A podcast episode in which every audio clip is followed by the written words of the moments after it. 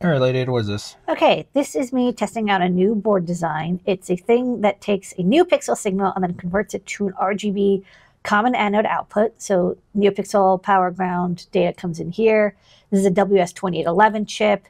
Uh, and then there's an inverter, and then it drives three powerful transistors. So it can drive, uh, you know, 5 to 12 volt LEDs, common anode, up to 3 amps a channel. So, for example, uh, if you're talking about uh, 5 volt high current, this is a ultra bright 3 watt LED. It's being driven by the NeoPixel Mhm. swirl. It's so bright, the camera's getting confused.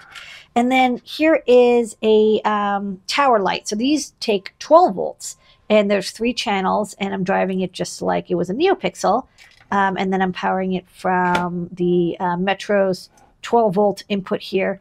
So, you know, basically instead of wiring up transistors and, uh, you know, Uh, whatever diodes and LEDs and whatever, uh, you just connect it up as if it was a NeoPixel and you can just uh, turn on and every channel with PWM.